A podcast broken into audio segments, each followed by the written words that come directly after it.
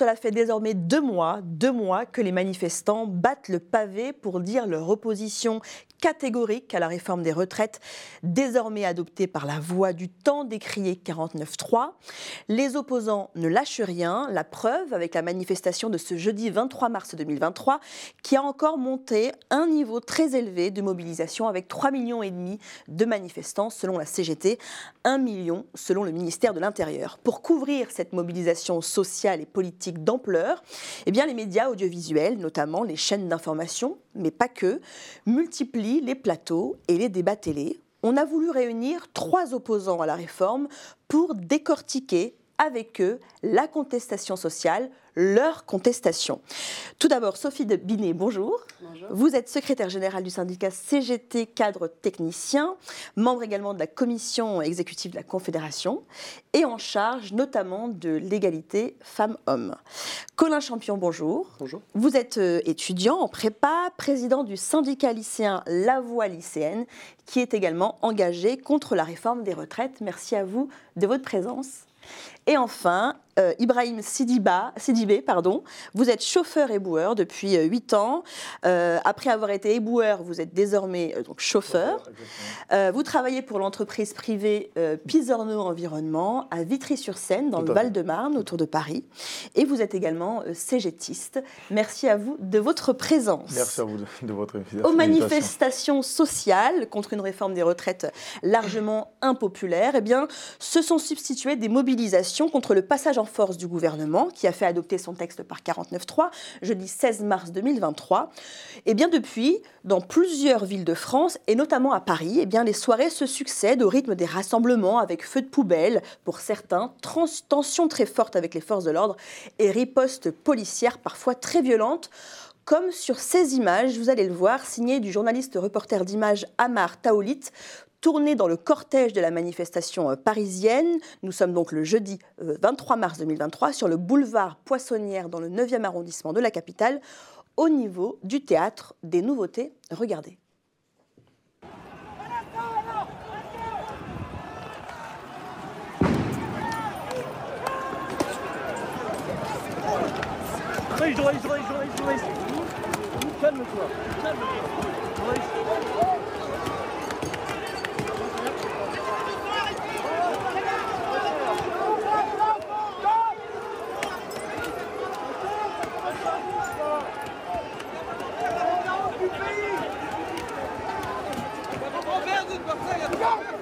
C'est mon grand-père par terre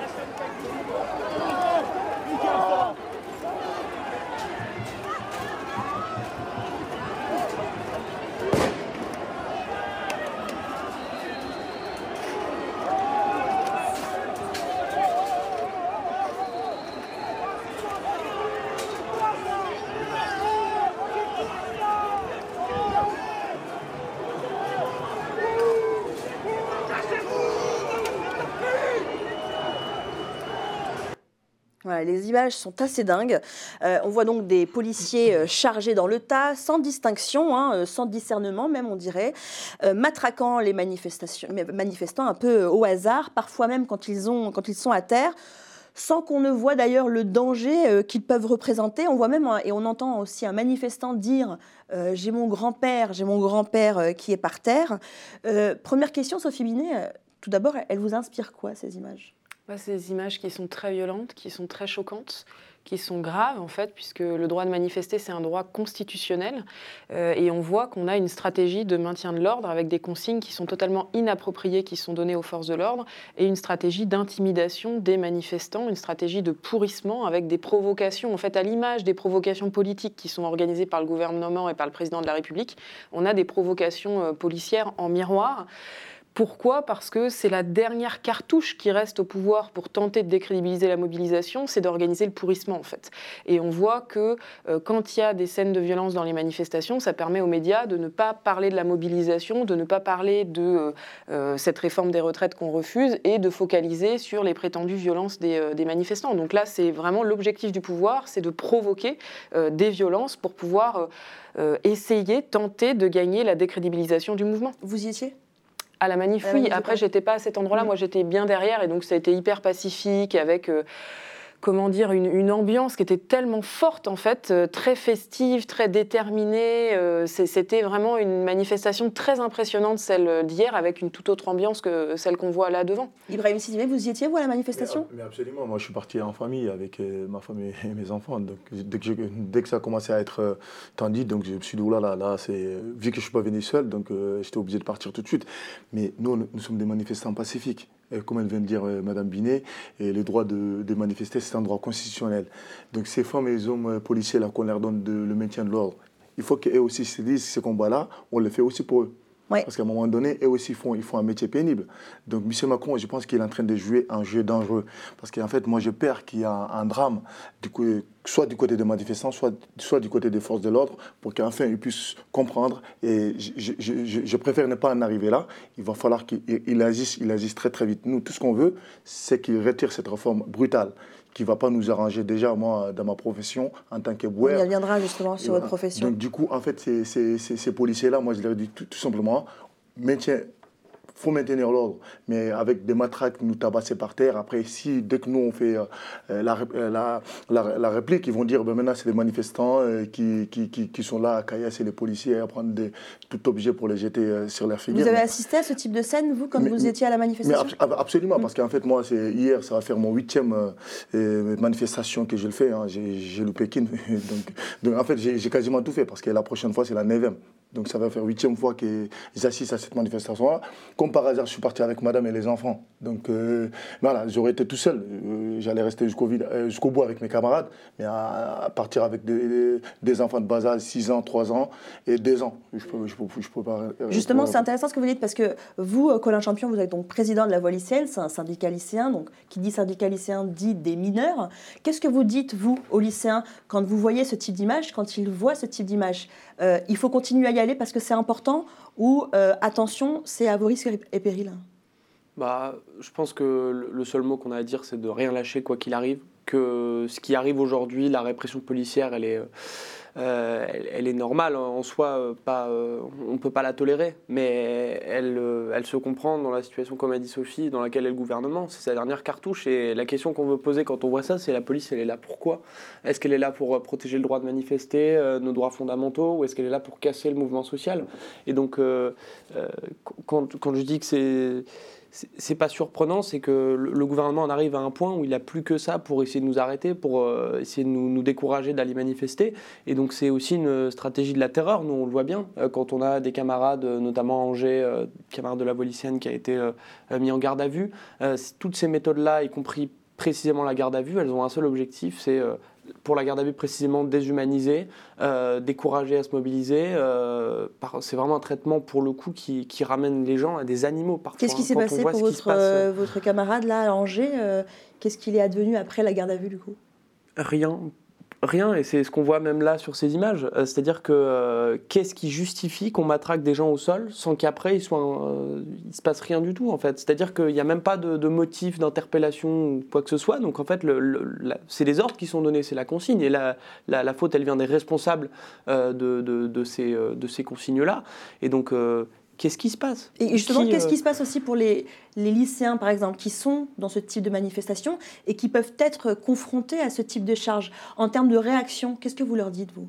Nous, on leur dit qu'il faut, il faut rien lâcher, il faut rester solidaire. D'accord, mais qu'est-ce qu'on fait, qu'est-ce qu'on fait? Est-ce qu'on rend les coups ou pas? Parce que là, clairement, je veux dire, il y a quand même des coups qui sont donnés gratuitement. Quelle est la réaction à avoir Nous, on pense que la violence, ce n'est pas une solution et qu'il faut euh, à tout prix euh, l'éviter et faire en sorte de rester dans des modes d'action euh, pacifiques. évidemment, la question, elle se pose parce qu'on l'a vu avec le mouvement des Gilets jaunes, on le voit maintenant. Il n'y a que quand il y a de la violence euh, quand euh, euh, bah, il y a des poubelles qui brûlent, que parfois on parle réellement de nos blocus, de, des manifestations. Donc c'est une vraie question qui se pose. Nous, notre ligne, elle est très claire et je pense que toute l'intersyndicale l'a rappelé assez, notamment hier soir. Euh, on ne prendra jamais la violence comme un mode d'action. Par contre, euh, effectivement, euh, on en vient à un point où on ne sait plus comment se faire entendre. Donc, mm. quand on nous demande, vous condamnez les violences, vous condamnez les violences, mais commencez par condamner la violence sociale et la répression policière, parce que c'est des gens aujourd'hui qui se font matraquer au sol, qui se font interpeller, mettre en garde à vue, alors qu'ils n'ont rien fait mm. parfois. Vous voulez dire quelque chose, Sophie Oui, ce que je voulais dire, c'est que, en fait, pour venir à la manifestation, j'étais avec des très jeunes dans le métro et j'étais impressionnée de voir que c'était des jeunes filles, qu'elles s'étaient déjà préparées à ça en fait. Elles avaient écrit sur leur bras le numéro de confiance à contacter si elles étaient en garde à vue, elles avaient tout leur équipement, etc. Évidemment pas pour euh, être violentes, mais si elles étaient confrontées à de la violence. Et en fait, ce qui est super inquiétant, c'est que la répression est maintenant normalisée pour les jeunes générations. moi, je sais que ma génération, c'était pas ça en fait. Mm. Quand euh, j'ai fait mes premières manifs lycéennes, puis manifs étudiantes pendant la mobilisation contre le CPE, il y a eu de la violence, mais pas comme ça. Et euh, je on n'avait pas du tout besoin d'avoir euh, ces, consignes, personne ne faisait de garde à vue, etc. C'est très grave, en fait, des images comme ça, euh, des, comportements comme cela, en termes de décrédibilisation, justement, des forces de l'ordre dans la population, et notamment chez les jeunes. Et donc, c'est peut-être ce qui est encore le plus grave dans la stratégie du pouvoir, c'est que euh, c'est scandaleux d'un point de vue démocratique, c'est scandaleux vis-à-vis de cette mobilisation, mais derrière, ça laisse des graines euh, en profondeur qui organisent des fractures dans la population et une défiance euh, dans la, population, alors que les forces de l'ordre jouent un rôle qui, normalement, est très important. Et donc, on sait qu'il y a des pratiques discriminatoires des, des, forces de l'ordre qui n'ont jamais été condamnées sans aucun travail des autorités sur ce sujet. Et là, depuis notamment les Gilets jaunes, mais ça avait commencé avant avec la mobilisation sur la loi travail en 2016 avec une très forte répression, euh, il y a une contestation démocratique encore plus large mm. de, des pratiques de maintien de l'ordre qui décrédibilisent la police dans la population. Et c'est très inquiétant, on ne peut pas s'en réjouir en fait. Qu'est-ce que vous craignez, vous, Colin Champion? Bah, nous, euh, je vais prendre un exemple de ce qui s'est passé hier dans la manif dans le cortège jeune. Euh, je discutais avec un, camarade de, l'UNEF, il me semble, et on se faisait la, la remarque qu'on en arrive à un point où Comment on peut être dans cette, euh, cette logique-là? On est simplement en train de manifester et on a peur euh, pour notre vie, hein, très clairement. Donc, euh, à des moments même, je pense que on peut dire le terme, à des moments, on se demande dans quel pays on est. Est-ce qu'on est dans le pays des droits de l'homme, de, la Déclaration des droits de l'homme et des, droits fondamentaux qui existent depuis des années, ou est-ce qu'on est en Russie? Parce que clairement, quand on voit qu'on a peur d'aller manifester dans la rue, que le ministre de l'Intérieur lui-même déclare que participer à une manifestation euh, non déclarée est un délit, alors que c'est faux, ça a été prouvé. Il y a eu d'ailleurs un tweet d'Amnesty International hier qui précise les choses. Très clairement, ça, pose vraiment des questions euh, euh, démocratiques et de c'est pas qu'un sentiment derrière, parce que si les gens ont peur d'aller manifester en famille, si les jeunes ont, peur d'aller manifester, si on est obligé, même nous, dans, dans le carré tête hier, on est obligé d'aller avec des lunettes, euh, certains viennent avec des casques maintenant. Oui, pour se protéger, absolument. Très clairement. même, même, moi, hier aussi, mes camarades, euh, les ouvriers du groupe ISO en environnement, et bah, on était partis avec nos casques, parce que nous, en étant chauffeur pour aller vider le camion, on a des casques, donc du coup, on s'est mis les casques déjà directement sur, sur, la, sur, sur, nos têtes pour nous protéger. Mais c'est grave, comme, comme il vient de dire, on est quand même en France, et la France est est censé être euh, le pays des droits de l'homme, le pays euh, qui doit montrer quand même l'exemple au monde entier. Cette euh, droit de grève, c'est la seule chose qu'on a. Si on nous enlève ça, c'est encore pire qu'elle a réussi. Quoi. Vous parliez tout à l'heure des, interpellations faites par les, policiers, dont la majorité, il faut le dire, hein, s'est achevée sans poursuite judiciaire ces derniers jours. Eh bien, le, le préfet de police de Paris, Laurent Nunes, s'en est expliqué sur le plateau de BFM TV. C'était le mardi 21 mars 2023. Écoutez plusieurs responsables politiques, notamment de la France insoumise, euh, pointent du doigt les centaines d'interpellations. Vous disiez 234 euh, interpellations hier, plusieurs centaines depuis, jeudi, euh, mais note que la plupart de ces gens interpellés sont relâchés. Du coup, parlent d'intimidation, d'atteinte au droit de manifester, d'atteinte à la liberté d'opinion. Pourquoi autant de gens interpellés et aussi peu déférés ou mis en examen? Alors, euh, il y a une explication qui est très technique, hein, pardon, mais il n'y a pas d'interpellation injustifiée. Moi, je ne peux pas laisser dire ça. Je, parle au nom des fonctionnaires de police, des militaires de la gendarmerie, des fonctionnaires de la préfecture de police de Paris qui travaillent sous mon autorité. Il n'y a pas d'interpellation injustifiée. On interpelle des groupes de personnes parce qu'il y a des groupements constitués en vue de commettre des violences, parce que euh, il peut y avoir des jets de, il y a des jets de projectiles sur les effectifs. Euh, c'est pour ça qu'on interpelle des gens pour des infractions qui, à nos yeux, sont constituées. Voilà, pas d'interpellation euh, injustifiée, euh, nous dit euh, le préfet de police de Paris. Et puis il a également répondu à une question sur la violence d'un policier qui, le 20 mars au soir, vous allez le voir sur ces images à Paris, a asséné voilà, ce coup de, coup de poing pardon, violent à un manifestant. On le voit voilà ici. Un policier d'ailleurs qui tient dans sa main, on le voit à peine, mais on, le, on le, décèle une matraque télescopique. Et donc c'est avec cette main muni de cette matraquille violente et met ce coup de poing à ce manifestant qui, vous le voyez, tombe complètement, brutalement à sec euh, par terre, eh bien, Laurent Nunes est interrogé également sur BFM TV sur cette séquence. Écoutez sa réponse. Autres images qu'on aimerait vous montrer, elles datent celle-là euh, d'hier soir, avec euh, au moment des échauffourées dont on a parlé, avec euh, plusieurs images d'interpellations violentes, notamment des effectifs de la Brave, la Brave, la brigade de répression de l'action violente, qui assène, on le voit ici à l'image, par exemple, un coup de poing à un manifestant. Comment vous réagissez à ces images? Sur les gestes que vous me montrez. Tout ce que nous voyons, toutes les vidéos, on les analyse évidemment. C'est mon devoir de veiller à la déontologie des policiers, mais c'est mon devoir aussi de contextualiser. Oui, il y a eu des interpellations parce qu'on a eu des individus incendiés. Il y a un problème quand même dans ce qu'on vient de voir. Hein. Il y a la dernière image où on a un, individu, un, fonctionnaire, qui un fonctionnaire de police qui assène un coup de poing à un individu. Moi, j'ai besoin de contextualiser, de savoir dans quel cadre ça s'est passé pour savoir si ce geste était adapté ou pas. Qu'est-ce qui pourrait justifier Expliquez-nous, parce que non, mais vraiment de façon très pédagogique. De façon très Qu'est-ce qui pourrait justifier cela Le préfet de police a besoin de comprendre ce qui s'est passé euh, lors de cette action. Donc moi, je, je, vous dirai ce qui s'est passé quand on m'aura fait un rapport. Je l'ai demandé, j'en ai, j'ai déjà les premiers éléments. Vous avez un individu, vous voyez, il y a un kiosque qui se trouve juste à côté, un individu qui euh, dégrade ce kiosque, qui est en cours d'interpellation, et plusieurs individus s'opposent à cette interpellation, dont l'individu qui reçoit ce coup, et dont, encore une fois, toutes les investigations seront menées pour savoir si ce coup était adapté ou pas. Voilà, alors. franchement, sans vous couper la parole, c'est grave ce qu'on vient d'entendre là. Mais il n'y a, pas besoin de contextualiser là. Le monsieur, il est, il est, là, debout, il n'a rien fait. Euh, le mais, euh, il n'a pas d'objet à la main. Il a, euh, même même s'il a, il a dit quelques mois au policier, mais cela ne justifie pas ce coup de poing qui, qui peut lui être fatal. Mais euh, franchement, ce monsieur-là, il est là pour mettre euh, euh, l'ordre au pays ou prendre la défense des policiers? Mais. Sophie Binet? Non, mais je crois que c'est très grave en fait parce que avec des propos comme ça, déjà les mots perdent de leur sens euh, et euh, les autorités perdent toute forme de crédibilité. Et en fait, ce à quoi on assiste depuis plusieurs années, c'est une forme de radicalisation du pouvoir. C'est quoi euh, quand vous dites les mots perdent de leur sens? Bah en fait, ce qu'on voit au sommet de l'État, ça a été beaucoup commenté, c'est le fait que maintenant c'est l'entreprise qui est arrivée directement au sommet de l'État avec des DRH, des patrons d'entreprise, des etc. Et donc ce qu'on voit comme langage qui s'impose au sommet de l'État, c'est la novlangue managériale qu'on a dans les boîtes et qui sévit dans les boîtes depuis 10, 20, 30 ans avec le management financiarisé.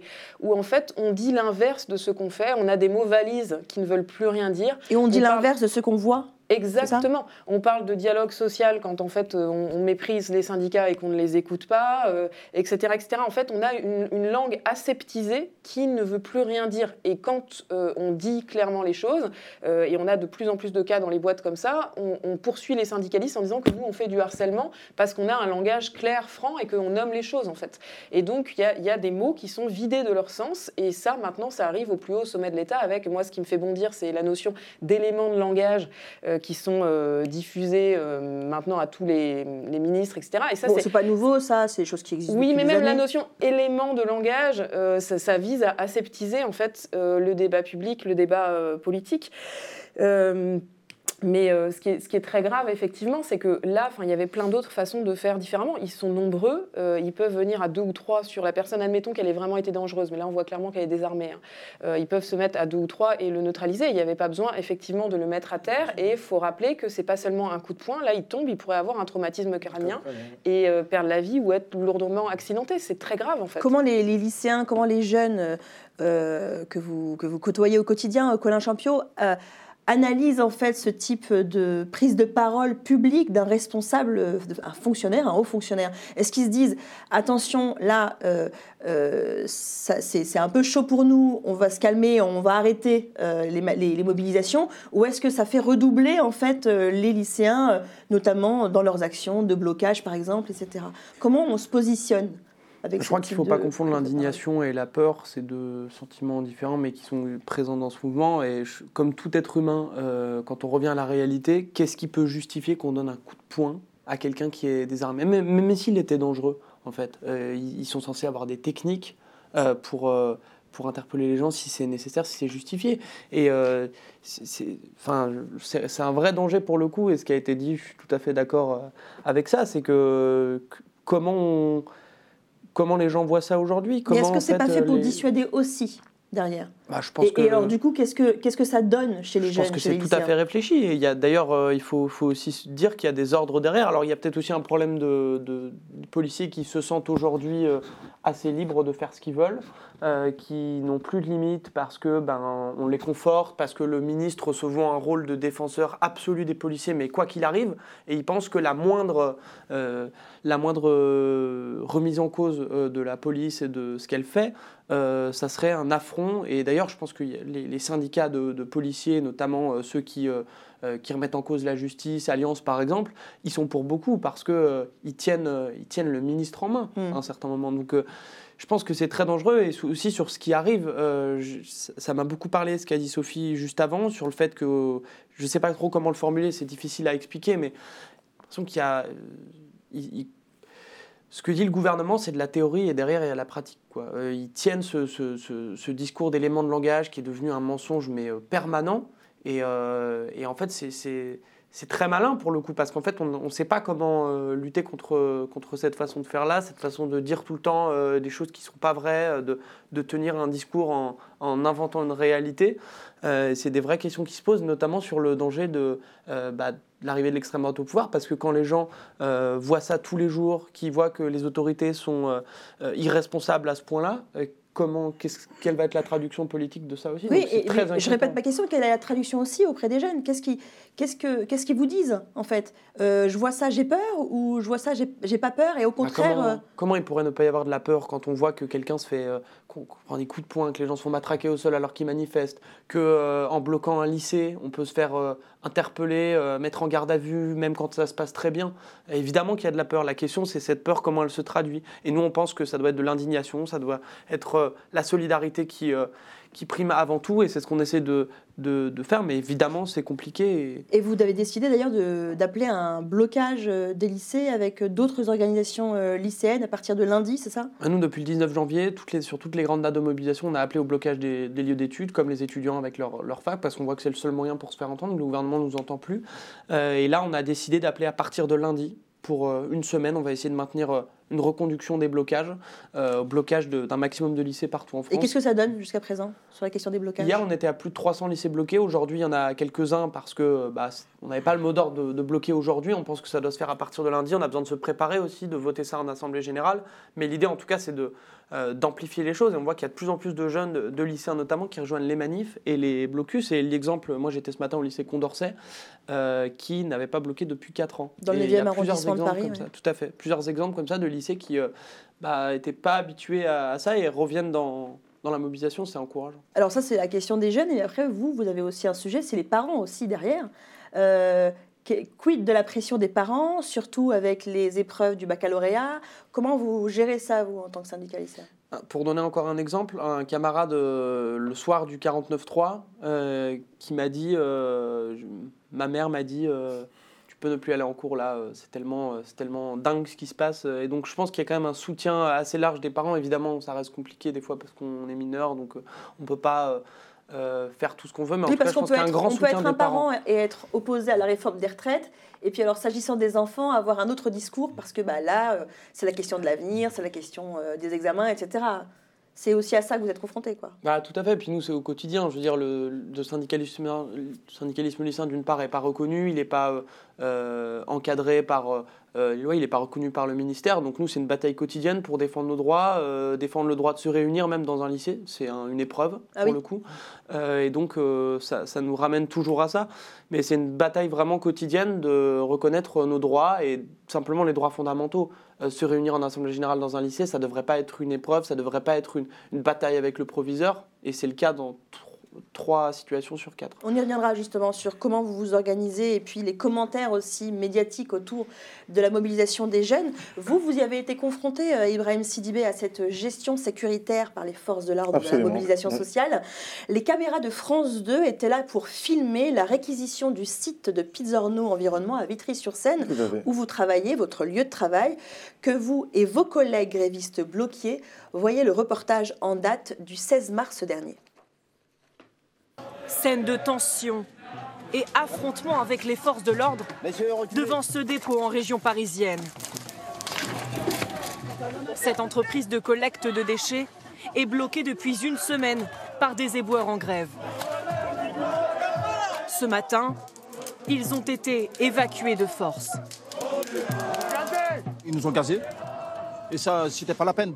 On n'est pas, pas violent. Les gendarmes procèdent à l'ouverture des grilles pour que les camions puissent sortir et collecter les déchets.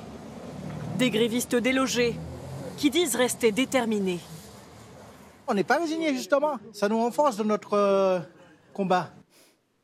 Vous étiez présent? Absolument. ce jour-là J'étais présent ce jour-là et. euh, C'est assez fidèle de ce que vous avez vécu là, ce qu'on voit en non, image mais, non, mais franchement, là, c'est- c'est c'est du grand n'importe quoi ce qu'ils ont fait. Et euh, je pense que même Madame, Madame Panot s'était fait gazer Mathilde aussi. Panot, la parce députée de qu'elle était, était venue nous, nous soutenir. Donc la plupart des gens qui, euh, qui bloquaient la grille, parce que nous, en tant que salariés privés, on n'a pas le droit de, de bloquer euh, le site. Donc du coup, c'était ce sont nos soutiens qui étaient là, qui se sont mis euh, devant la grille, avec, euh, qui nous ont apporté des tentes, parce que nous, on dormait là-bas quasiment pendant des semaines.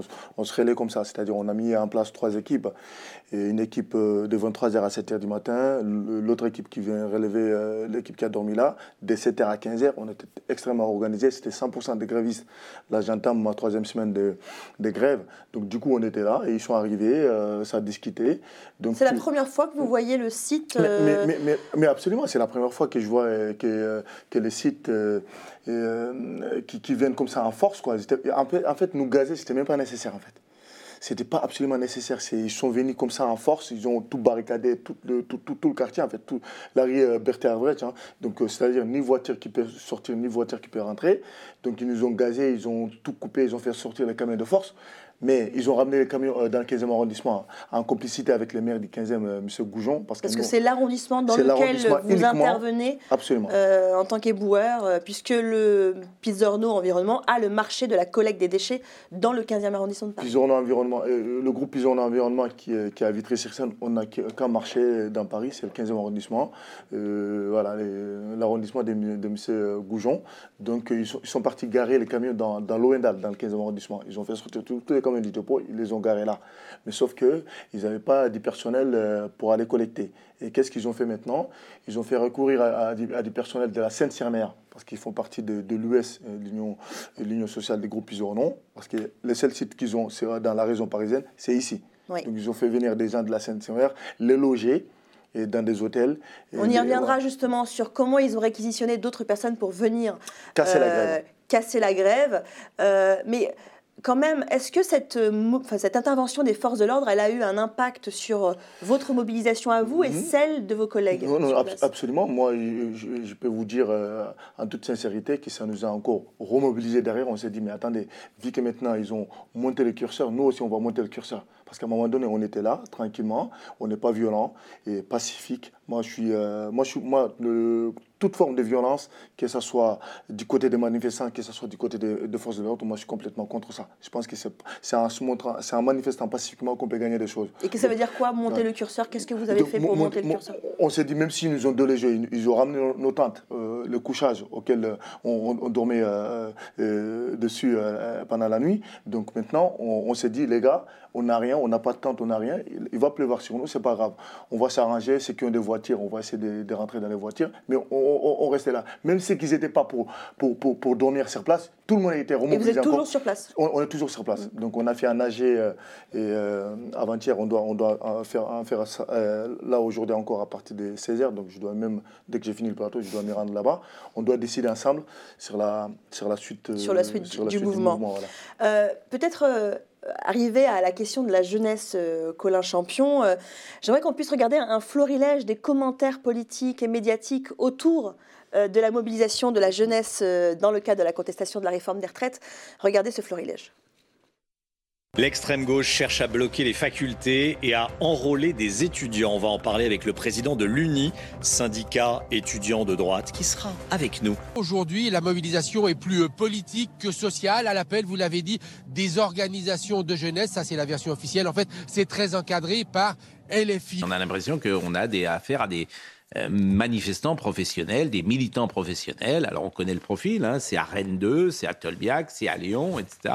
En quelques minutes, des étudiants bloquent ce rond-point au nord de Rennes. Plus personne ne passe. Le barrage s'est formé juste devant le véhicule de cet agriculteur.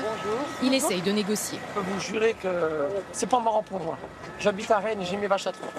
Ce sont les régimes totalitaires qui misent sur la jeunesse comme force de destruction, comme force aussi que l'on peut fanatiser, que l'on peut mobiliser facilement pour la jeter sur une société qui ne sait pas quoi faire devant elle. Donc, je ne dis pas que toute la mobilisation de la jeunesse, c'est ça. C'est très bien que les jeunes s'engagent en politique, que les jeunes s'engagent dans la vie collective. Mais la fanatisation de la jeunesse en disant on mise sur vous, votre culture civique n'est pas complétée, votre culture politique n'est pas complétée, votre culture historique n'est pas complétée. Mais vous savez répéter des slogans. Nous misons sur votre capacité à sloganiser. Il y a quand même un peu de. ça fait un écho à la première moitié du 20e siècle.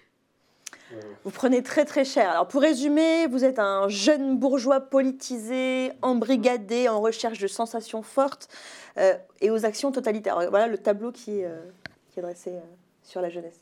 Nous, quand on entend ça, ça nous conforte dans ce qu'on fait, parce que par qui on est critiqué, qui remet en cause la légitimité de la jeunesse, et enfin, principalement parce qu'on voit aussi la majorité le faire beaucoup, mais je veux dire, c'est pas du tout étonnant. L'extrême droite l'a toujours fait. Euh, les, chiens de garde euh, du libéralisme, ceux qui sont là pour casser le mouvement social, l'ont toujours fait et ils le font. Ils sont dans leur rôle. Donc nous, quand on est critiqué, quand on est remis en cause, et ça arrive beaucoup, beaucoup sur les réseaux sociaux en ce moment, ça nous comporte dans ce qu'on fait. Même quand il s'agit par exemple du service public, un journal par exemple comme France 2 qui dit que vous êtes politisé, que tout ça est encadré par la France insoumise, l'air de dire que vous n'êtes pas indépendant et autonome et qu'en fait vous êtes complètement euh, téléguidé.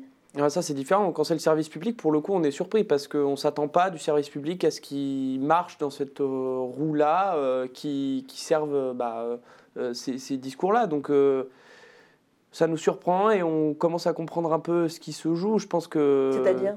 bah, les éléments de langage du, du, gouvernement, du président de la République, ce qui est dit sur les jeunes, ce qu'avait dit Rick Ver sur en gros, c'est un peu la même chose qu'ils mm. disent. Hein, Pascal Pro, euh, les jeunes, il faudrait mieux d'aller en Solex à Charleville plutôt que d'aller manifester euh, un samedi, qu'on est instrumentalisé. Mais d'une part, c'est pas nouveau, et d'autre part, bah, quand c'est le service public, quand c'est des journalistes qui euh, sont comme dans des médias dont on s'attend pas à ce qu'ils tiennent ce genre de discours, oui, ça nous surprend. Et sur le plan personnel aussi, quand on reçoit bah, tous ces tous ces commentaires tous les jours, bah, notamment quand on fait des passages sur les médias, etc. C'est sur le plan personnel, oui, c'est difficile à vivre. Après, on sait tous qu'on a notre rôle, qu'on doit le jouer et qu'il euh, il faut, il faut tenir euh, ensemble. Et vous en faites quoi, du coup, à partir de ça, là, euh, en termes de tri? Est-ce que vous décidez d'aller dans des médias plus que d'autres? Est-ce que, est que, par exemple, il y a des plateaux où vous n'allez pas parce que de toute façon, vous dites ça sert à rien, notre voix, elle n'a pas, elle a pas de place? Quel tri vous faites, si vous en faites un? Bon, nous, c'est assez, assez, simple. C'est-à-dire que euh, quand c'est euh, Jean-Marc Morandini sur CNews, quand c'est euh, TPMP, il y a quelques jours, on nous a fait une proposition. D'ailleurs, on a refusé parce qu'on sait très bien à quoi s'attendre. a TPMP, par exemple. on sait très bien à quoi s'attendre, en fait. Quand on se retrouve sur ces plateaux-là, ils ne sont pas dans leur rôle de journaliste. Ce pas des journalistes, c'est des porte-parole euh, de l'extrême droite, et ça, s'explique aussi du fait qu'il euh, y a Bolloré derrière. Hein, et il, a, il sait très bien ce qu'il fait, il a une vision euh, très claire de la politique, malgré ce qu'il avait dit en, en audition à l'Assemblée nationale.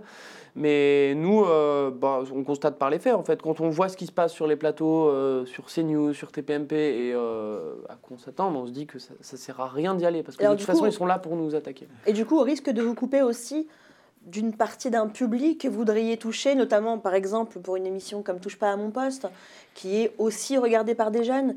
Il y a aussi ce risque-là de vous couper de cela?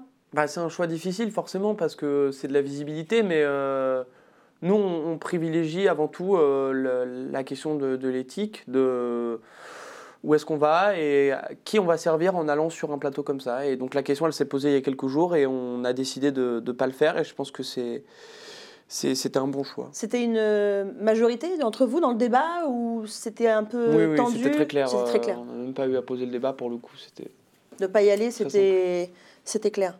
Euh, il y a un membre de votre syndicat de la voie lycéenne qui a crevé l'écran, comme on dit, euh, ces dernières semaines. Il s'appelle Manès Nadel, il a 15 ans. il est lycéen de seconde à Paris. Il est d'ailleurs à la tête donc, de la voie lycéenne dans la capitale, voilà, on le voit ici.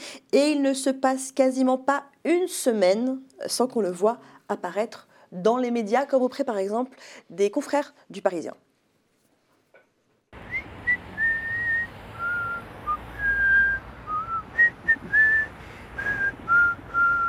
Ah, moi, c'est les jours de manif, j'ai hyper envie de, cette musique dans la tête, quoi. C'est pas facile. Je pense que la majorité des gens voient que c'est pas parce qu'on a 15 ans qu'on ne sait pas réfléchir et qu'on et qu'on est forcément endoctriné.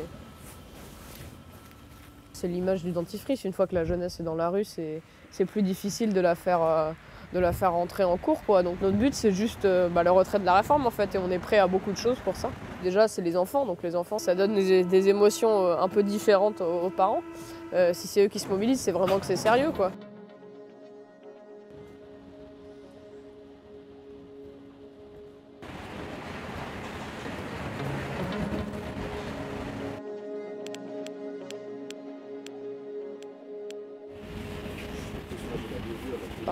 Ah ouais. Je l'avais vu à la télé, le petit jeune. Vous en avez pensé quoi? Ce sera un futur, un bon syndicaliste. Ceux qui vous disent euh, oui, euh, vous devriez euh, rester à votre place, vous n'avez jamais travaillé, qu'est-ce que vous leur dites? De toute façon, le travail, c'est pour bientôt pour nous. Ce que disent ces gens-là, c'est qu'en fait, ils ont, ils ont plus d'arguments pour défendre leur réforme. Nous, bah, on en a des arguments de notre côté. C'est aussi une preuve que, euh, en fait, on n'est pas forcément les victimes de notre histoire. Si nous, les personnes les plus déterminées, qui luttent, etc., on n'a pas l'espoir de changer les choses, alors ça sert à rien. On n'a pas une minute pour soi, quoi. À un moment, j'ai sifflé international, elle a tout de suite dégainé sa caméra, quoi. C'est. prise de conscience de ce qu'est un journaliste à les suivre euh, en permanence pas à pas. Euh, bon, une confidence, on a, on a voulu nous aussi inviter euh, Manès Nadel pour ce, pour ce plateau euh, et, et on s'est beaucoup quand même posé la question euh, de est-ce qu'on nous aussi on participe pas à la surexposition médiatique d'un jeune puisqu'il a quand même que 15 ans? Et en même temps il a un propos qui est absolument solide, euh, argumenté, enfin voilà on voit qu'il tient euh, le truc comme on dit. Mais bon il m'a répondu que voilà il était sursollicité médiatiquement ces derniers temps même si on l'a vu apparaître effectivement encore une fois juste hier lors de la, de la manifestation Comment en fait ça, ça a démarré en fait cette, euh, cette exposition médiatique pour votre représentant parisien, euh, Manès Nadel? Est-ce que c'est vous? Est-ce que c'est le syndicat qui lui a proposé en lui disant voilà, écoute, vas-y, euh, tu sais bien parler euh, co- Comment ça s'est passé? Bon, même si on voulait, on ne peut pas le faire. Donc non, non, absolument pas. Ça, c'est, ce qui s'est fait, c'est très simple. On était un blocus devant le lycée Voltaire. C'était, j'ai plus la date exacte, le 31 janvier, il me À. Paris donc? À Paris, c'est ça. Et on avait, euh, bon, on était, il y avait des camarades du lycée. On était venus aussi nous en soutien, euh, des camarades de- du 77-78, euh, venus soutenir ce blocus qui était un peu, un peu compliqué. Et il y avait une journaliste de BFM TV qui était là, euh, Candice Mahou, et du coup elle a proposé Là, de On faire la un- voit ici, là, en train de l'interroger justement. nous a proposé de faire un, un duplex. Du coup, c'est Manès qui l'a fait. Et puis à partir de ce moment-là, bah, le- ça a fait réagir euh, Bruce Toussaint qui était en plateau. euh, ils sont un peu enflammés. Et puis il y a eu euh, des vidéos contournées sur les réseaux. Et c'est ça qui a fait un peu. Qui a 1,6 démarré million six de vues euh, pour son interview à BFM TV, c'est quand même assez dingue ce chiffre-là. Donc c'est comme ça que ça s'est passé, ça c'est sa première apparition télévisée. Euh, oui, c'était c'était une des premières. Après, il, en fait, il venait, il était à Tours à la base. Il était dans la fédération euh, d'Indre-et-Loire qui s'était, qui s'est créée cette année. Euh, et du coup, il avait fait quelques médias locaux, donc il a pu s'entraîner là-dessus. Mais en tout cas, un élément déclencheur aussi, ça a été euh, ce, ce qu'a fait quotidien. On peut y voir des aspects positifs et négatifs, mais en tout cas, enfin. C'est-à-dire? on comprend un petit peu ce qu'ils, ce qu'ils font et c'est déjà arrivé dans le passé en fait. Ils ont cette volonté-là de, de, de, de personnaliser les choses, de faire, euh, de, faire émerger des figures alors qu'à la base, bah, c'est, eux qui interprètent euh, les choses et nous on y voit. Bah, il y a un aspect positif parce que ça visibilise le mouvement, l'organisation, le travail qu'on fait, mais il y a aussi un, danger et, sur la question de leur, rôle de journaliste. Est-ce qui euh, quotidien, c'est, un peu travaille sur à chaque fois euh, des images, sur euh, ce qui fait le buzz, etc. Pas forcément toujours en posant euh, des sujets de fond, en posant des vraies questions sociétales. Et là, ce qui s'est ce fait, du coup, bah, c'est assez vite. fils spirituel de Philippe Martinez. Bon, c'est assez rigolo, mais euh, je- je La question c'est qu'est-ce qu'on en retient, c'est ça que vous dites Bah, qu'est- Qu'est-ce qu'on en retient Aujourd'hui, euh, Manès, du coup, il a cette visibilité-là. Nous, on trouve ça euh, bien parce que ça permet de porter nos revendications et on n'avait pas cet espace-là avant. Après, Alors justement, aussi- est-ce que ça pose la question de est-ce qu'il n'y a pas une sur-exposition personnelle euh, avec la comparaison avec le, le mouvement qui est un mouvement collectif Euh, Comment vous vous positionnez, vous, en tant que syndicat par Bah, nous, on essaye euh, coûte que coûte et euh, autant qu'on peut de, de faire intervenir euh, les camarades de, bah, de tous les profils, euh, de, de différentes classes, etc. Mais le truc, c'est hein. les, bah, tout à fait. Mais le truc, c'est que les médias euh, nous, par exemple, Panès, reçoit des, des demandes et en fait, ils veulent que ce soit lui qui réponde. Et si s'il si, veut pas ou s'il n'est pas disponible, ils annulent l'interview. Donc en fait, euh, il y a vraiment cette personnalisation et je pense que c'est un jeu des médias aussi à, à faire le buzz et notamment euh, euh, les médias qui sont dans cette logique-là euh, du sensationnalisme, euh, du buzz, qui, qui sont là pour le divertissement en fait. hein, plus que l'information parfois, c'est un peu cette logique-là. Et nous, on est aussi très vigilants à préserver euh, bah, des camarades comme Manès qui sont très exposés parce que bah, commence à être connu. Il y a aussi cette question-là, qu'il a bah, que, que 15 ans. Euh, et donc on est vigilant à ça. Ça a un impact le- euh, sur lui? Bon, ça, il, il peut le ré- répondre lui-même. Je pense que la manière dont on essaye de, de le préserver de ça et, euh, et, euh, on, fait on fait très attention à ça. Donc je pense que pour l'instant, euh, ça va, mais euh, c'est lui qui vous dira. hein. Mais comment vous faites justement pour préserver? Parce que vous dites, oui, il faut montrer d'autres personnes, mais en même temps, les médias, quand on leur propose d'autres visages, ils n'acceptent pas. Alors, vous, qui vous leur proposez Et puis, comment vous faites pour faire émerger justement d'autres visages? Bah, on essaye comme on peut. C'est, on peut pas faire grand chose justement parce que bah, ils sont plus puissants que nous et puis euh, surtout on a plus besoin que plus besoin euh, d'eux que, que l'inverse, même si ça c'est l'inverse des fois aussi. Mais euh, nous, à part euh, leur proposer et se prendre des réponses négatives, il n'y a pas beaucoup d'autres euh, Est-ce solutions. que vous formez d'autres jeunes en C'est ça, bah, nous on essaie d'avoir de former un maximum de, de personnes, d'avoir des porte-paroles et des duos aussi paritaires, c'est quelque chose qu'on est en train d'essayer de mettre en place. Et Parce que là, c'est encore, encore masculin. hein. Tout à fait. Mais je suis d'accord que c'est un problème. On en, prend conscience. On essaie de faire avancer ça dans l'organisation. Et il ne faut pas croire que nos organisations sont hermétiques à, la question euh, du sexisme, à ces sujets-là. Donc je pense que nous, on en prend conscience en ce moment. On est en train d'essayer de mettre des choses en place sur la formation, la prise de parole en public, euh, essayer que ce soit des profils euh, variés et puis surtout qu'on ait euh, de, la, de la parité. Euh, mais encore une fois, euh, on ne peut pas faire grand-chose face à ces médias qui personnalisent à fond et qui veulent plus interviewer la personne que les revendications et l'organisation. Vous acquiesciez tout à l'heure quand il avait commencé à parler de personnalisation? Oui, tout à fait. Non, c'est une vraie difficulté pour le mouvement social et puis encore plus pour les organisations de jeunesse, cette volonté des médias de personnaliser, parce que euh, un mouvement, ça fonctionne pas du tout comme ça. C'est pas, euh, euh, y compris euh, Philippe Martinez qui euh, va appuyer sur le, bouton de la grève. hein. on l'a pas ce bouton-là, Euh, donc ça, ne marche pas comme ça. C'est euh, par en bas que euh, ça se construit. Et en fait, c'est pas évident pour nous à gérer, surtout pour les organisations de jeunesse, parce que bah, forcément, quand on a une exposition médiatique, ça peut aussi monter à la tête. Et donc, euh, d'avoir aussi toujours ce recul et de garder une grande distance avec, oui, ça fait le buzz, mais euh, moi, je suis hermétique à ça et euh, je, me concentre sur euh, mes valeurs, mon combat. Et, et là, j'ai une vision on va dire instrumentale des médias en se disant bon j'y vais pour la cause mais pas pour autre chose. Euh, c'est important et c'est pas évident. Et nous euh, dans notre euh, comment dire quand on cherche à faire émerger des militants euh, les militants charismatiques c'est pas forcément les meilleurs. Voire parfois des militants charismatiques peuvent être très dangereux pour l'organisation. C'est-à-dire? Bah parce que ça peut être des gourous en fait. Et les gourous c'est dangereux partout et aussi dans les et surtout dans les mouvements collectifs où au contraire il nous faut du collectif et on est très sensible aussi aux problématiques de d'harcèlement sexuel harcèlement moral etc et les gens qui sont en situation d'être euh, très charismatiques gourous etc peuvent aussi se permettre des choses qui sont pas acceptables. Mhm. donc euh, ça c'est une vigilance importante. Et moi je sais que euh, du côté de l'UGIC CGT, donc la CGT des cadres et des techniciens que je dirige, euh, on a travaillé justement une, formation euh, prise de parole en public. Et là, on a réussi sur ce mouvement-là à faire émerger une dizaine, et c'est quasiment que des femmes, euh, de militantes qui vont dans, dans les médias et qui étaient terrorisées à l'idée d'y aller en fait. Et on a dû vraiment, euh, et, on- continue d'ailleurs à, à le faire, avoir une stratégie très collective. Avant chaque passage média, euh, on se rebriefe pour euh, se mettre en confiance, on se soutient, etc.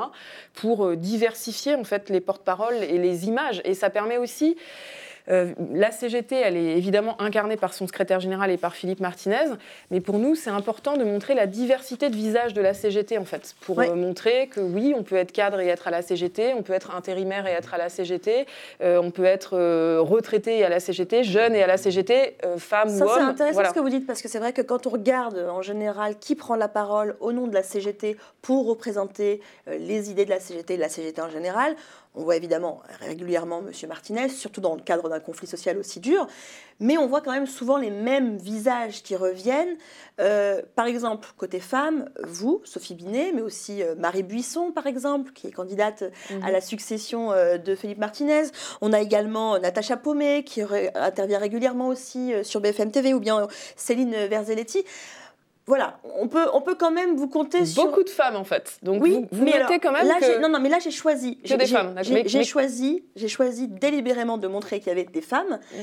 La grande majorité quand même, ce sont des hommes. Il y a quelques femmes, mais la question est comment vous faites aussi, c'est la même question hein, d'ailleurs que Colin Champion, comment vous faites pour faire émerger d'autres personnes? Et puis quels sont les critères que vous avez pour décider de qui va parler sur tel plateau euh, euh, Bah là, le- les, les critères, euh, à travers les noms que vous avez cités, les, les- les femmes qui sont sur les plateaux, là, sont des premières dirigeantes, en fait.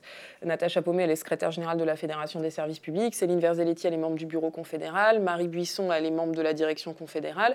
Euh, voilà, donc ça, déjà, c'est un, un critère important. Euh, ensuite, l'autre critère, c'est évidemment les luttes. Quand il y a une lutte très forte dans le secteur de la propreté urbaine, bah, c'est important que ça soit les éboueurs qui soient euh, au premier plan et qu'on ne leur vole pas non plus la parole. Donc Et là, ça, ce sont des hommes? Voilà, mais c'est normal, c'est un secteur Un métier masculin. masculin. Euh, et puis après, effectivement, euh, nous, on essaye d'avoir une stratégie féministe de mise en visibilité de, de femmes, euh, sachant qu'il y a encore plus d'autocensure pour les femmes sur le, le passage dans les médias. Là, toutes les femmes que nous, au niveau de, de l'UGIC-CGT, on a réussi à faire passer dans les médias, elles ne voulaient pas du tout, elles étaient terrorisées, elles avaient dit jamais de la vie, etc. Et ça a été un long travail de persuasion et surtout d'accompagnement pour les mettre en confiance et les mettre en situation de- d'y arriver dans cet exercice qui est très difficile. Qu'est-ce qui leur fait peur? Qu'est-ce qui leur fait peur? Bah, plein de choses quand même. Enfin, c'est, on est très exposé. Euh, si on fait une boulette, bah, c'est pas rattrapable hein, parce que c'est en direct. Et puis surtout, on porte un combat qui est, qui est collectif en fait. Donc se dire, euh, si je fais une boulette, c'est pas seulement moi, c'est tout le combat que je desserre. Et il y a tous les camarades qui me regardent et qui comptent sur moi. Euh, parce que quand on est dans les médias puis qu'il y a des luttes aussi fortes, eh ben oui, euh, on doit être à la hauteur en fait de l'engagement de, de- de tous les camarades, de tous les grévistes, de tous les salariés qui se mobilisent, qui perdent chaque jour des centaines d'euros par jour de grève. Bah donc faut être à la hauteur en fait. Ah, ça, c'est une bonne transition avec ce que je voudrais vous montrer. Euh, C'est donc une apparition que vous faites en plateau. Vous êtes invité sur le plateau de BFM TV où nous sommes le 8 mars 2023. Alors le 8 mars, c'est quand même pas une date anodine, hein, de jour de la, des droits des femmes, de la lutte pour les droits des femmes. Euh, vous parlez d'égalité salariale, euh, femmes-hommes, c'est votre sujet d'expertise. Euh, comme solution d'ailleurs au déficit invoqué par le gouvernement pour justifier sa réforme des retraites. Et en face de vous, eh bien, vous avez un économiste libéral, Eli Cohen, directeur de recherche CNRS, qui vous fait clairement une leçon d'économie. Regardez. Aujourd'hui, c'était la journée internationale de lutte pour les droits des femmes, Oui. le 8 mars. Il y avait 200 000 femmes qui sont mobilisées dans toute la France, avec notamment une proposition, l'égalité salariale, si on la réalisait, ça financerait euh, le déficit invoqué par le gouvernement pour justifier sa réforme. C'est un des exemples, en fait. On peut les multiplier. Euh, ça veut dire. Et comment vous financez euh, l'égalité des salaires hommes-femmes? Comment Ah bah, vous financez c'est- ça, bah, C'est le patronat qui doit Ah, c'est le assurer. patronat. Ah bah c'est quand même la moindre des choses. Ah, enfin, je sais pas. C'est le patronat. Oui, de payer le les femmes. a une caisse qui lui permet de- d'égaliser les salaires. Oui, il a, il a une caisse qui permet de distribuer des dividendes en tout cas. le- Oui, je- la je- production économique, les marchés, euh, Oui. Des clients, des consommateurs, des investisseurs. Tout à fait, on a bien remarqué que les dividendes explosaient, les salariés des patrons également, et les femmes, je pense, méritent quel d'être payées autant que quel les est le hommes. rapport entre les dividendes et les masses salariales Vous le connaissez? Bah, en fait, c'est que depuis euh, 40 Non, non, ans. mais en, Oui. en point de PIB, ça représente quoi la masse salariale et ça représente quoi les dividendes div- versés? Oui, bah, le- les dividendes versés sont évidemment plus faibles que la masse salariale, Mais les dividendes versés, ils ne de 1 à cessent 10, d'augmenter de 1 à 20, de- depuis 40 ans. Mais je crois qu'on n'est pas dans votre cours d'économie là, on est sur un plateau de, de Oui. télé pour parler de Bah la oui, réforme enfin, des retraites. mais le contenu aux rapport, choses. oui, sauf que le contenu aux choses, c'est que les femmes aujourd'hui, elles sont encore payées 28% de moins que les hommes. ça normal, Et ça, on peut juste certainement ne plus l'accepter. Bah voilà. Et On donc on fait quoi On fait quoi? Vous l'aviez revu cette séquence? Euh, ouais, en fait, je, suis sortie euh, vraiment euh, très choquée et puis traumatisée de la séquence parce qu'en fait, euh, j'avais l'impression de ne pas avoir été à la hauteur en fait, et de ne pas avoir assez répondu. Et donc, je l'ai revu 24 ou 48 heures après. Puis aussi parce que j'ai reçu plein de messages de soutien parce que la, séquence a fait le buzz. En fait, pour la petite histoire, c'est le camarade délégué syndical de la CGT à BFM qui, qui a vu la séquence en direct, qui était super choqué et qui l'a monté en résumé, qui l'a fait tourner sur les réseaux sociaux et qui a Ah. été le premier à m'envoyer un message de soutien. C'est un allié en interne. Ah oui, oui, mais on a des alliés partout. C'est ça la, la force du syndicalisme, c'est que nous sommes partout. C'est pour ça que cette réforme ne passera pas. Et donc, euh, donc il, il m'envoie ce, ce message de soutien. Puis là, tout de suite, je lui réponds en lui disant oui, c'était scandaleux. Et puis j'ai pas été assez virulente, euh, etc. Je, je m'en voulais parce que en fait, là sur le plateau, je suis encore trempée de la manif du 8 mars. J'arrivais tout juste de, de la manif et je m'étais pas du tout préparée à ça parce que je m'attendais pas du tout à ce que quelqu'un ose euh, faire ce, ce type d'argument en fait. Euh, et avec, euh, enfin, c'est- honteux, quoi. Le, le- le- un homme, le, le 8 mars, qui m'interpelle en me disant on ne peut pas payer l'égalité salariale pour les femmes. On est en 2023, il y en a encore qui osent dire ça. Donc, euh, donc en fait, les bras vraiment m'en sont tombés. Et ce qui est choquant dans la séquence, en fait, c'est qu'on voit que ça dure très longtemps. Et que je suis toute seule, en fait. Et que le journaliste qui anime le- la séquence n'intervient pas, en fait. Et quand il intervient, après, c'est pas dans la séquence que vous avez retenue, euh, il intervient presque pour euh, atténuer, pour rattraper euh, le, le scandale de ce qu'a dit Eli Cohen et essayer d'atténuer les choses en disant je comprends que ça puisse choquer, mais quand même, il y a une question, etc. Euh, Euh, du coup, est-ce que ça vous fait poser des questions sur vos, vos participations en fait à ce type de plateau euh, Parce que là, effectivement, vous êtes la seule femme, euh, vous prenez tout ça dans la- en pleine tronche. euh, est-ce que ça vous fait questionner sur la participation Non. sur les plateaux de chaînes d'info? Non, bah, il y a des plateaux où je ne vais pas, c'est-à-dire CNews, TPMP, et tous les plateaux où il y a le Rassemblement national. La CGT n'y va pas. Après, sur ce type de plateau, non, au final, je pense que la séquence est très utile en fait, parce que ça a permis, en fait, c'est une forme de, de balai masque, de révélateur sur pourquoi est-ce qu'en fait aujourd'hui il n'y a toujours pas l'égalité salariale? Ben, Parce qu'en fait, il y a des gens qui ne la veulent pas du tout et qui font barrage de façon extrêmement violente. Et ces gens, c'est le capital au sens large, le patronat et euh, tous ses alliés euh, qui ne veulent pas juste payer les femmes. Parce que euh, si, on paye, si on était payé à égalité des hommes, on gagnerait 28% de plus. Et ça, 28%, c'est plus en termes d'augmentation de salaire que ce qu'on a gagné après mai 68. Donc euh, c'est un il faut un rapport de force très fort et très puissant pour gagner l'égalité salariale. J'entends parfois des gens comme en fait euh, comme le, le combat féministe a beaucoup progressé ces dernières années, on en parle de plus en plus et c'est bien. Et donc il y a, y a des gens qui pensent que en fait c'est tarte à la crème, euh, ça serait gagné, etc. Mais pas du tout. Là, clairement, Euh, on voit bien que pas du tout. voilà, puisqu'en en fait, il y a du féminisme washing qui se multiplie euh, par euh, les grands groupes, le gouvernement, etc., pour faire diversion des vrais sujets et faire que la question de l'égalité femmes-hommes, ça soit seulement une question sociétale. Et d'ailleurs, c'est la façon dont le 8 mars était médiatisé, parce que ce qui était frappant aussi sur BFM ce jour-là, moi j'ai accepté toutes les sollicitations télé du 8 mars parce que c'était très important de parler du, du 8 mars, et Et j'ai pas votre demandé sujet, avant. Bah oui, c'est ma responsabilité. J'ai pas demandé avant de quoi on allait parler. C'était l'évidence pour moi qu'on parlerait du 8 mars. Et en fait, j'étais très étonnée de constater que c'était pas prévu. En fait, j'étais invitée pour parler de la mobilisation contre la réforme des retraites, la lettre que les syndicats envoyaient à Macron, etc. Mais le- les, les journalistes ne souhaitaient pas, n'avaient pas prévu qu'on parle d'égalité salariale, de l'impact de la réforme des retraites sur euh, les femmes. Et quand ils parlaient du 8 mars, c'était dans d'autres plateaux et ils en parlaient sur euh, les protections périodiques pour euh, les femmes, les quelques petites annonces du, du gouvernement de ce jour-là, mais faire le lien entre euh, la situation des femmes au travail et l'égalité femmes-hommes, pas du tout, alors que l'égalité femmes-hommes au travail, en fait, c'est un enjeu central pour l'émancipation des femmes. Si on n'a pas l'égalité de salaire, si on n'a pas l'égalité en matière de pension de retraite, on n'a pas d'indépendance économique, donc on ne peut pas faire nos choix de vie. C'est intéressant parce qu'on pourrait faire le parallèle avec une autre euh, forme d'invisibilisation ou de visibilisation, ça dépend de là où on se place. C'est la question euh, eh bien, de la couverture médiatique de la grève des éboueurs. Euh, c'est une des actions des grévistes les plus commentées, les plus montrées ces derniers jours, ces der- dernières semaines dans les, médias et notamment euh, audiovisuels. Une grève visible au point que BFM TV, eh bien, euh, sur BFM TV, des journalistes reporters ont comparé par exemple leur taille, leur propre taille avec celle de la hauteur des poubelles amassées sur les trottoirs. À ce sujet, je vous conseille d'aller lire l'article signé de notre journaliste Pauline Bock, Grève des éboueurs BFM TV en direct du caniveau, qui raconte la chronique par la première chaîne d'info de France de ce qu'ils ont pu appeler la grève des poubelles. Cette grève des éboueurs à Paris, votre grève, Ibrahim Sidibé, eh bien, fait l'objet depuis le début du mouvement de dizaines de reportages, de duplex, des papiers en plateau, de débats à n'en plus finir. Florilège.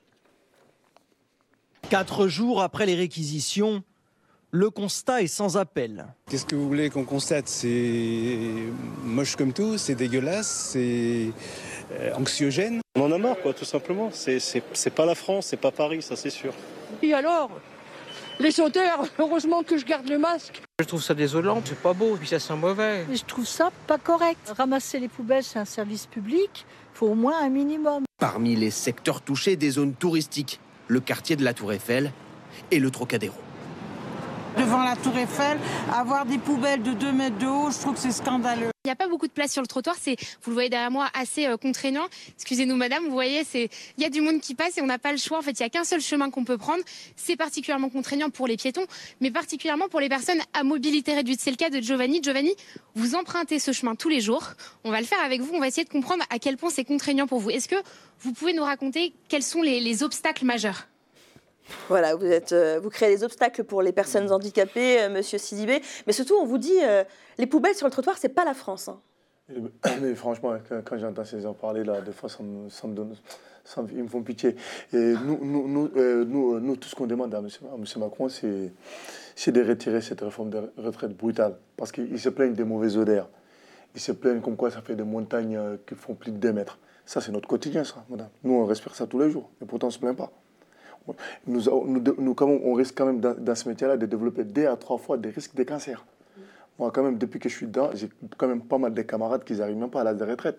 Euh, j'ai un ami euh, qui est rentré récemment du Sénégal.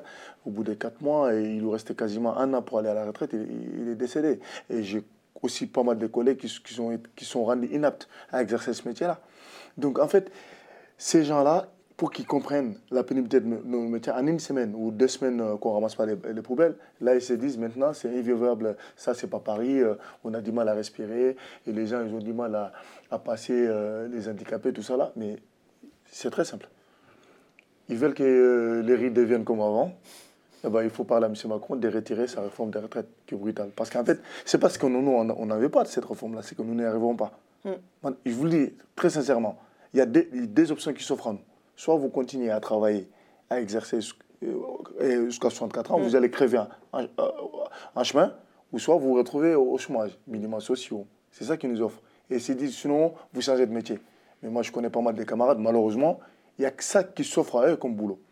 Donc ils sont obligés d'exercer ce métier-là. Ça vous a étonné, vous, la, couverture médiatique, l'ampleur de la couverture médiatique de la grève des éboueurs ou pas du tout? Mais, euh, mais franchement, euh, ces gens-là, ils, ils sont là pour dédramatiser la situation.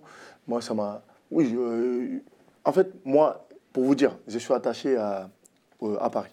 C'est-à-dire, euh, les, les habitants à Paris, euh, je suis attaché à eux. Ce n'est pas notre but de les mettre euh, dans la mer, c'est-à-dire que de faire en sorte qu'ils attrapent des maladies euh, via nos, nos poubelles. Ça, ce n'est pas notre but. Mais en fait, malheureusement, je dis bien malheureusement, c'est le seul levier qu'on a pour nous faire voir, pour nous faire entendre. C'est le seul levier qu'on a, on est obligé de l'utiliser. Mm. Parce que sinon, personne ne nous voit. On- a des horaires décalés. Vous avez euh, des arrondissements où ils ramassent 5 heures du matin, prise de service 4h30 au dépôt. Et moi, par exemple, je suis affecté et, euh, au soir, je commence à 15h et j'ai fini tard dans la soirée.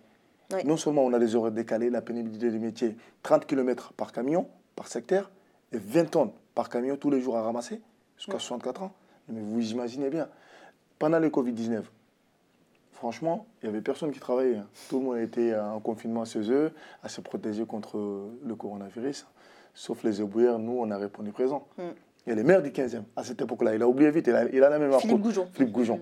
Il s'est rendu à notre site pour venir nous remercier pour dire, les gars, franchement, ce que vous faites, c'est incroyable et c'est énormissime. Donc, je vous remercie de tout ce que vous faites.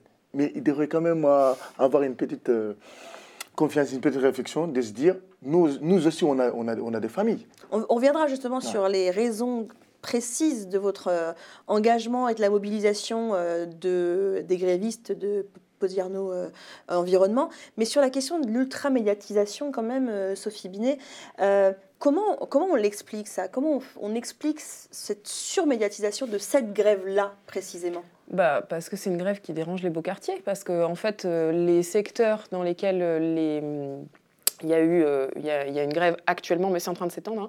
Euh, c'est d'abord les beaux quartiers, euh, à savoir les. Parce que quand Jacques Chirac a privatisé les poubelles, il n'a pas privatisé l'ensemble. Il a gardé la moitié Voilà, sous, voilà, sous régie publique. Et euh, ce qu'il a gardé en régie publique, en fait, c'est plutôt les beaux quartiers. Parce Donc que ça, c'est les quartiers qui sont en vert, les arrondissements qui sont en vert sur la carte. Voilà. Ce sont ceux qui sont toujours en régie publique. Le reste, donc, est passé au privé. C'est ça. Et donc peut-être qu'il savait que c'était un gage de qualité de rester en, en régie publique. Euh, et donc je pense que c'est aussi, s'il y avait eu cette même grève dans l'Est parisien ou dans le 93, on en aurait beaucoup moins parlé. Ça c'est évident. Vous pensez ça, Ibra- Ibrahim Sidibé mais franchement, euh, Madame Binet a tout dit. Moi, avant, euh, j'habitais dans, la- dans le 20e arrondissement, qui est aussi collecté par, par la mairie de Paris, par la ville même. Oui. Mais on, et personne euh, n'y va filmer euh, à, à Porte des Bagnolet pour dire alors qu'il croule euh, sous les poubelles. hein. J'ai été voir euh, la dernière fois ma, ma gardienne qui me dit Mais monsieur Sidibé, qu'est-ce que vous faites? J'ai dit Bon, de toute façon, moi, je suis en grève dans le 15e, mais c'est pas moi qui ramasse ta quartier. Euh, votre quartier là, pardon. Elle m'a dit, mais il n'y a personne qui nous filme et qui parle de nous. J'ai dit, ouais, parce que euh, c'est un quartier populaire. hein. Il y a, la plupart des gens qui y habitent, euh, ils sont d'origine étrangère. Donc, du coup, ils ont tendance à montrer Paris 8e, là où il y a le palais présidentiel. hein. C'est bien fait pour Macron. Comme ça, il respire euh, aussi la mer de. et- Ou aussi Paris, comme, comme elle l'a bien dit. hein, c'est les beaux quartiers, en fait, qui sont ramassés par la régie. Je pense qu'après cette grève-là, ils vont se dire maintenant, il est temps de- aussi de les privatiser. Oui, c'est peut-être le risque aussi, du coup. hein. Oui, oui, mais, mais absolument, c'est ce qui va arriver. hein. Mm. De toute façon, c'est ce qui va arriver. La privatisation euh, de Paris 7e est déjà engagée. hein. La procédure est, est déjà en cours. Oui, ça fait un certain Ouais. temps, Ça nombre, fait un- ça- nombre d'années qu'ils demandent Oui, absolument. de en, en va, être privatisée, euh, dans, dans 3 ans, 4 ans maximum. Donc vous, vous êtes donc salarié de l'entreprise euh, Pizzorno Environnement depuis 13 ans. Depuis 13 ans. C'est ça, hein, comme chauffeur et boueur aujourd'hui. Avant, 8 ans derrière le camion. Voilà, 8 ans derrière le camion.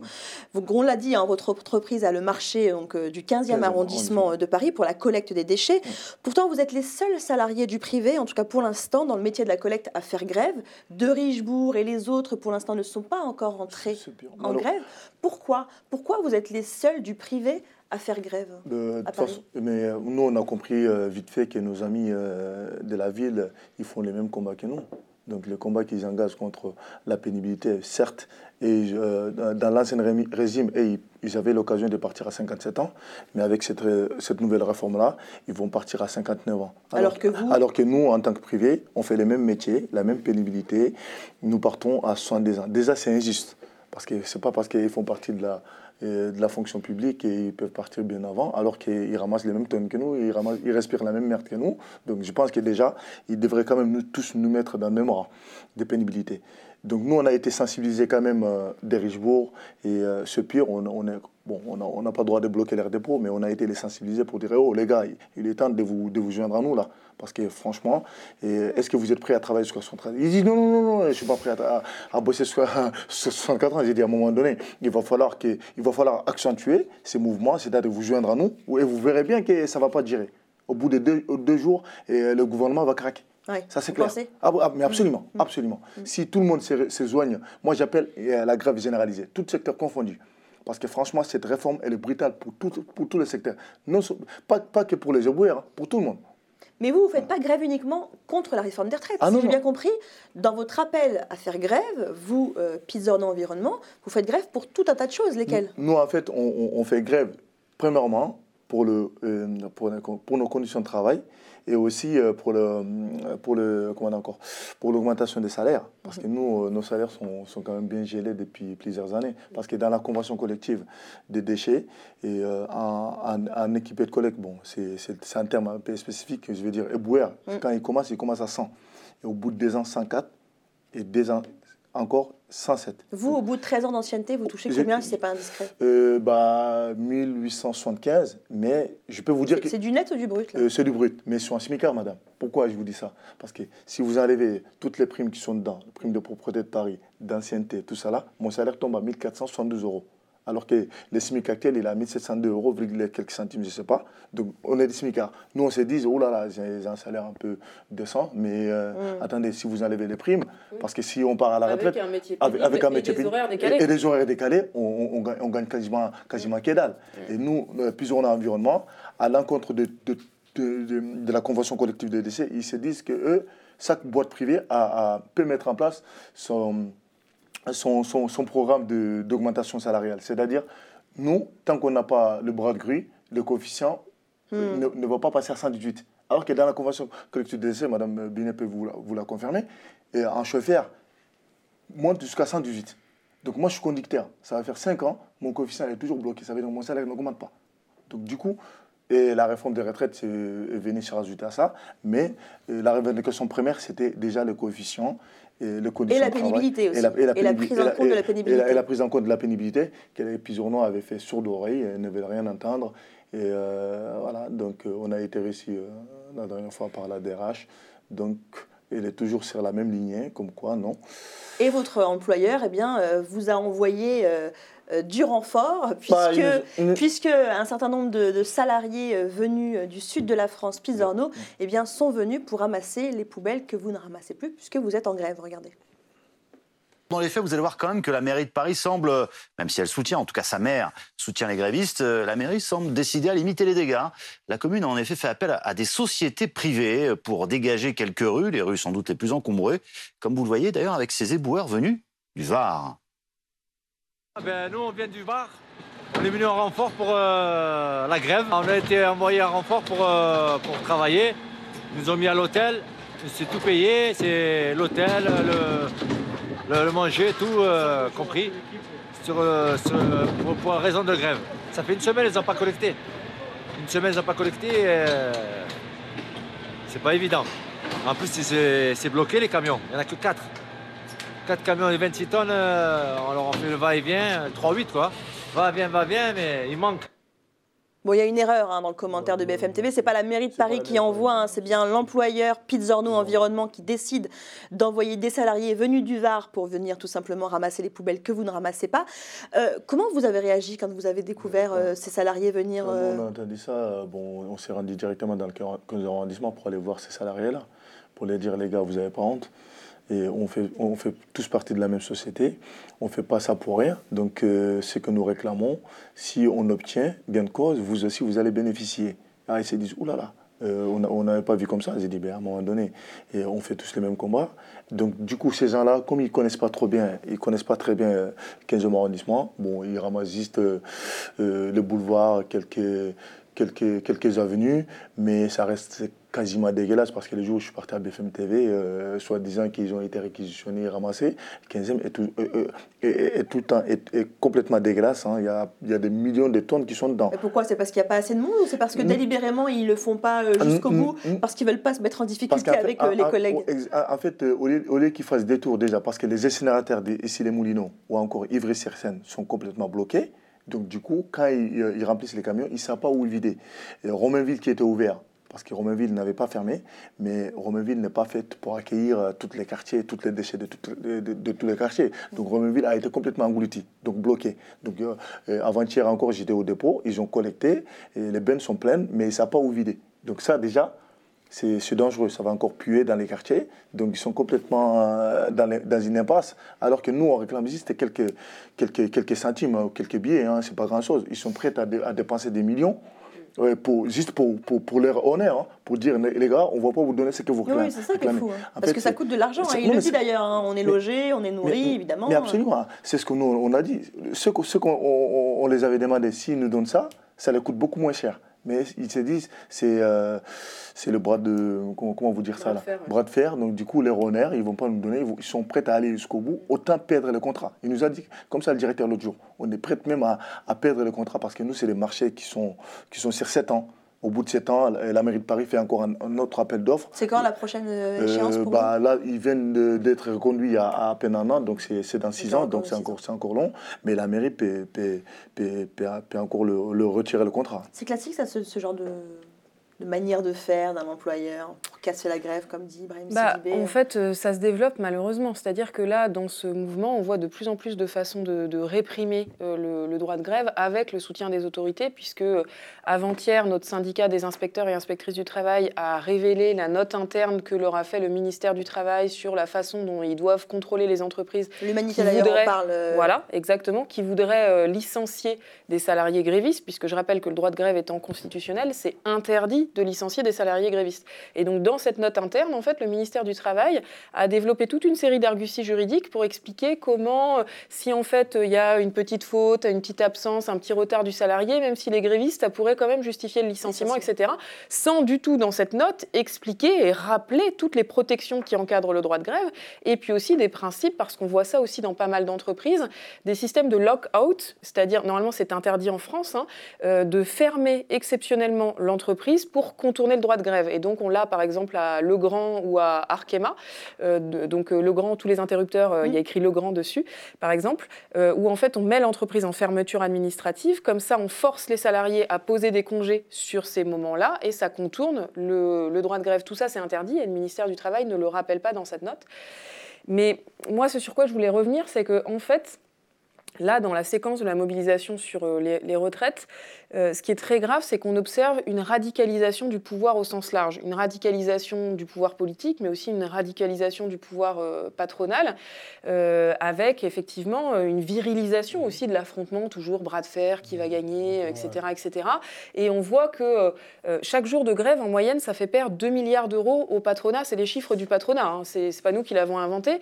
Et on voit que juste ce qu'ils veulent, c'est surtout ne pas perdre. Et ils sont prêts à, à mettre le pays à feu et à sang pour ne pas perdre. Et c'est extrêmement grave et extrêmement inquiétant, cette radicalisation, avec en plus accompagné par toute une rhétorique des commentateurs politiques qui nous expliquent, mais oui, vous comprenez, il peut pas reculer, s'il recule, qu'est-ce qu'il va faire sur son quinquennat, etc. Bah non, ça arrive à des gens très bien de dire, je me suis trompé, je recule. Voilà, c'est ce qui se passe classiquement. Colin Champion, est-ce que est-ce que c'est quelque chose que vous voyez, vous, avec les directions d'établissement, par exemple? Une radicalité du discours des chefs d'établissement, euh, avec euh, vous en face, euh, grévistes ou bloqueurs euh, des établissements? Oui, c'est un, un vrai sujet et bah, nous notamment c'est le, problème de l'engagement de manière générale et particulièrement en période de mouvement social. On ne peut pas justifier une absence pour participation à un mouvement social et du coup c'est le lycée, s'il le souhaite, la vie scolaire qui va dire bah, exceptionnellement on le fait ou du coup on ne le fait pas, voire même bah, euh, il y a des convocations, euh, des sanctions, des conseils de discipline qui arrivent parfois pour des, Là, par l'organisation exemple, c'est d'actions. arrivé, là, récemment Récemment, euh, là j'ai pas d'exemple en tête, mais ça arrive régulièrement que bah il y a des pressions, euh, que euh, on vienne chercher euh, bah, Manès lui-même. hein, on est venu le chercher dans sa classe et la proviseure lui a, lui a dit euh, dans son bureau. Euh, je vous rappelle juste que bloquer un lycée c'est interdit. euh, bonne journée.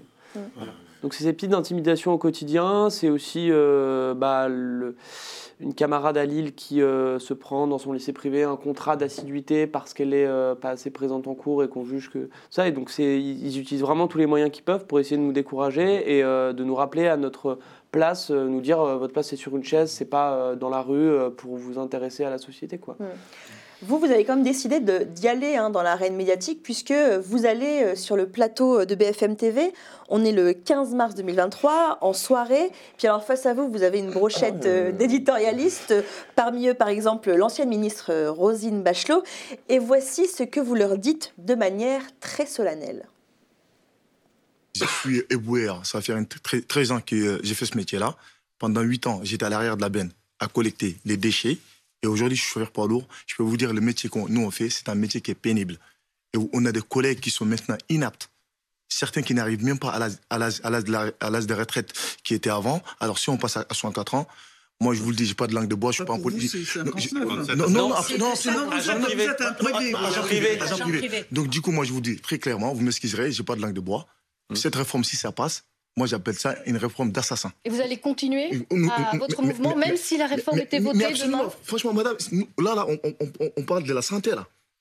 Moi, j'ai pas envie de crever derrière la benne. C'est-à-dire, j'ai travaillé, moi aussi, j'ai envie de profiter, une serait-ce que de deux ans, trois ans, avoir mes enfants grandir.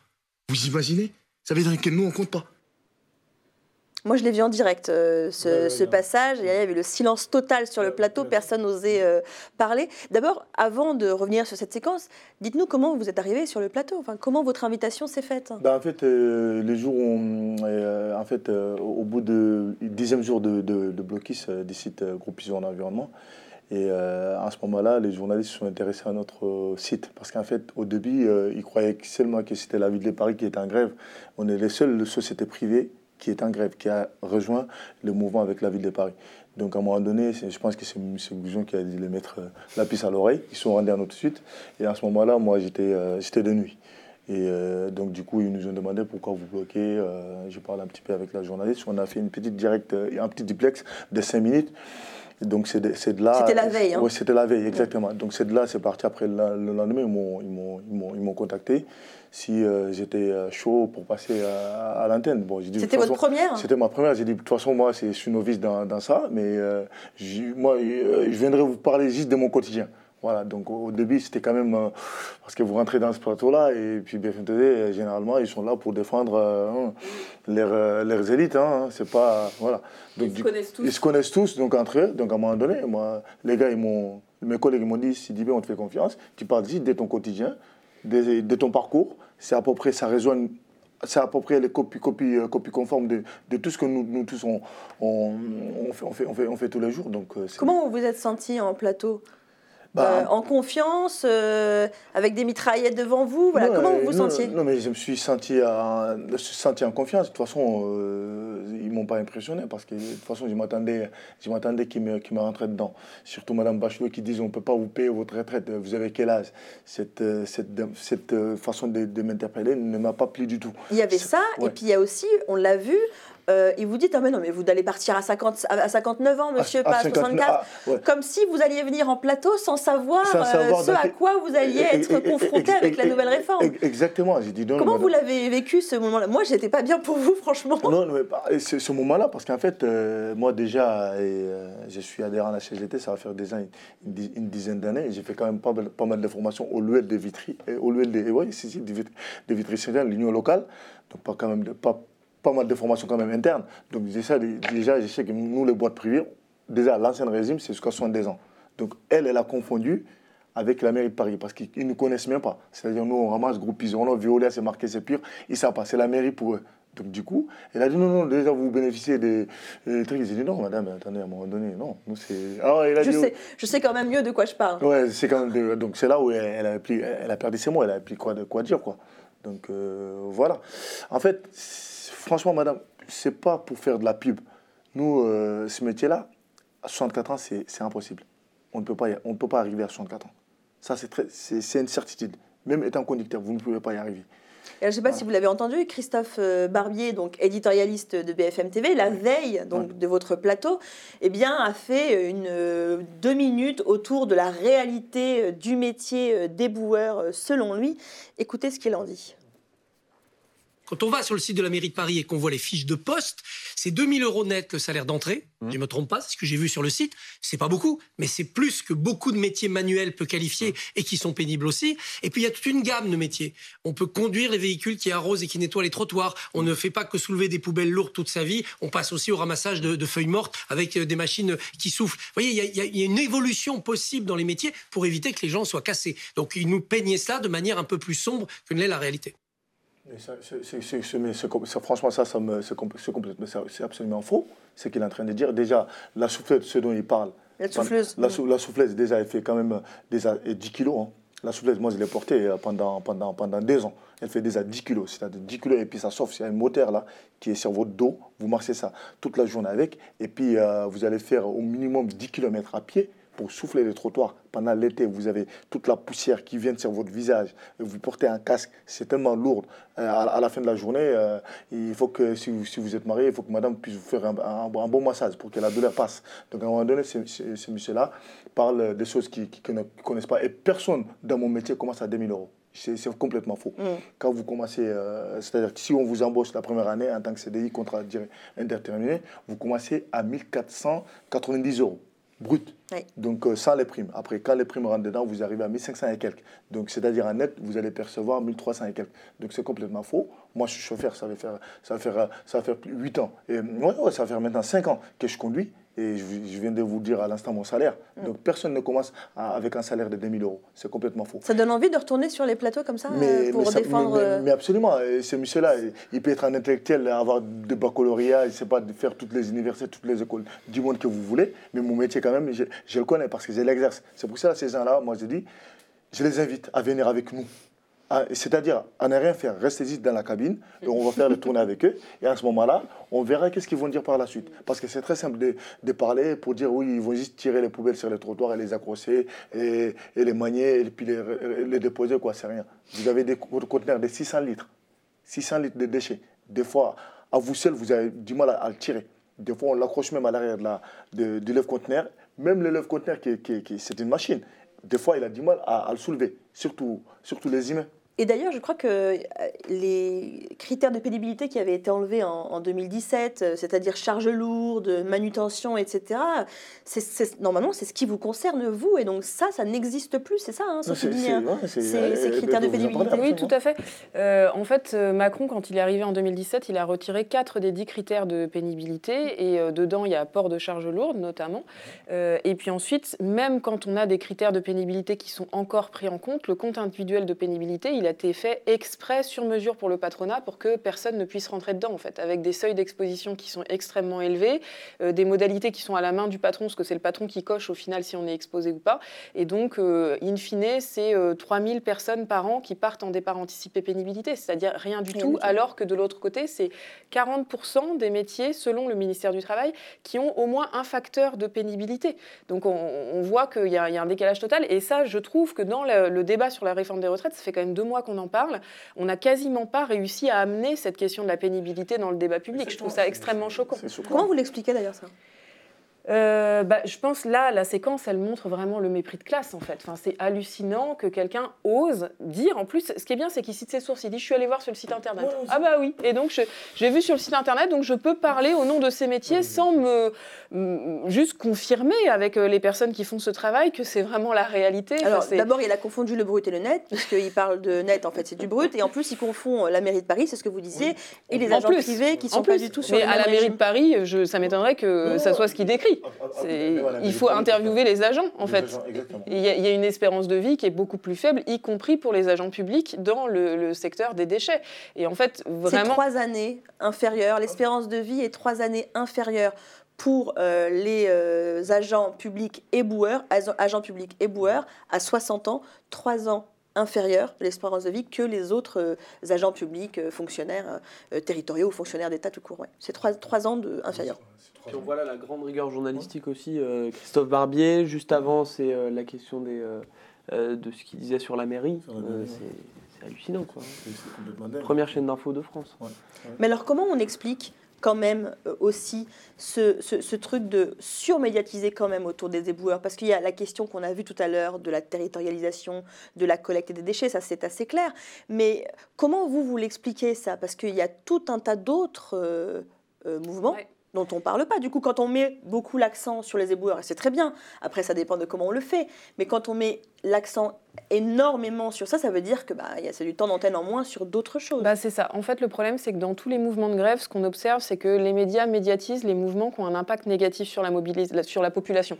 Donc, euh, les éboueurs, quand ça va être les raffineurs, ça va être les pénuries de- d'essence ou le, le blocage des transports. Ou, Les voilà. Et d'ailleurs, au lieu de parler de grève, on parle de blocage. Alors qu'à l'origine, c'est la grève et c'est quand on ne travaille pas, bah, le pays tourne pas. Oui, c'est le résultat parce que c'est notre travail qui crée des richesses, contrairement à ce qu'on raconte. Et ce qui est. euh, problématique pour nous, c'est que en fait, dans la période, il y a des grèves partout, dans plein de secteurs, et dont personne ne parle. Et notamment là, il y a des grèves qui sont énormes dans le secteur de l'énergie, euh, qui ont un impact en plus très fort sur l'économie, hein, parce que chaque jour, c'est entre 10 et 15 centrales nucléaires. C'est comme s'il y avait 10 ou 15 centrales nucléaires qui ne fonctionnaient pas en termes de capacité de production. Là, il y a une grosse tension sur euh, les stocks de gaz, et donc euh, les grévistes dans l'énergie sont mis sous des pressions énormes du fait de l'impact économique de leur grève. Personne n'en parle, par exemple. Et après, je pourrais multiplier les exemples sur les grèves dans le secteur privé, par exemple dans l'industrie du verre. Depuis le début du mouvement, il y a des grèves reconductibles dans la quasi-totalité des usines du verre. Personne n'en a parlé. Et pourquoi ils sont en grève? Parce qu'ils ont des métiers, ils ont, eux, ils cochent toutes les cases de la pénibilité. hein. Vous avez refait d'autres plateaux après celui-ci de BFM Euh, si, si, euh, j'ai fait d'autres plateaux, plateaux après celui de BFM, euh, comme elle l'a dit. En fait, euh, nous, c'est beaucoup plus visible. hein. Ça, veut- dire que si vous ne ramassez pas une rue pendant, pendant une semaine, ça se voit tout de suite. Donc, en fait, c'est pour dé- décrédibiliser le mouvement, pour dire, oh là là, regardez ces feignants, ils vous laissent dans la merde. Bientôt, il va y avoir un, risque sanitaire. C'est complètement grave. En fait, c'est pour que, pour que, parce que maintenant, actuellement, on est soutenu par la population. Parce que moi, dernièrement, j'ai été dans le 15e. Et les gardiens que je le connais, les concierges, ils disent, oui, monsieur Zibé, quand est-ce que je vais reprendre Bon, certes, on est avec vous, mais là, ça commence à quand même à bien sentir. J'ai dit, à un moment donné, il ne faut pas trop écouter BFM TV. Vous savez très bien qu'on fait ça quand même pour garder notre santé. Donc, à un moment donné, s'ils acceptent nos conditions, ne vous inquiétez pas, même si on va travailler toutes 24 heures, on va vous débarrasser de ça, on, on le fera. Une dernière séquence que je voudrais vous montrer avant la fin de l'émission, c'est une autre chaîne, CNews. On n'est plus sur BFM, on est sur CNews et c'est Pascal Pro, l'animateur, qui pose une question. Écoutez. Dernière chose, et ça c'est un sujet euh, un peu tabou. Où sont les Français issus de l'immigration depuis deux mois? Sur cette réforme, ils sont nulle part, je les Nulle entends pas. Nulle part. J'ai l'impression que de voir de, d'une manifestation, pardonnez-moi, j'ai l'impression, alors je prends toujours des précautions oratoires quand je dis ça, j'ai l'impression que c'est la France blanche qui, euh, qui, Non, mais la, la- la- la France contre les. La France. où est, Non. où sont les Français, sont euh, où sont les banlieues, où sont les euh, représentants des, pas- si je peux me je, permettre, je ne les entends pas. Il n'y avait pas d'enfants d'immigrés dans les euh, ou d'immigrés dans les euh, manifestations. Bah, dans l'extrême gauche, je les vois pas. non, mais ça c'est autre chose. manifestement. C'est pas ça. Ça, ça ne les- résume pas la position à la, à la réforme des retraites. Même Henri Guénaud est gêné par la question. Vous lui répondez quoi, Mais, Ibrahim Sidibé Mais, mais qu'est-ce, que ça veut dire euh, Où sont les enfants des immigrés? Mais, ça, mais dans, dans, dans, dans les manifestations, euh, il y, a, y, a, il y a- il y a de tout. Mais c'est-à-dire, lui, il faut qu'il voit la couleur de peau, c'est-à-dire une masse de, gens noirs ou d'arabes pour dire Ah, ils sont là, les immigrés.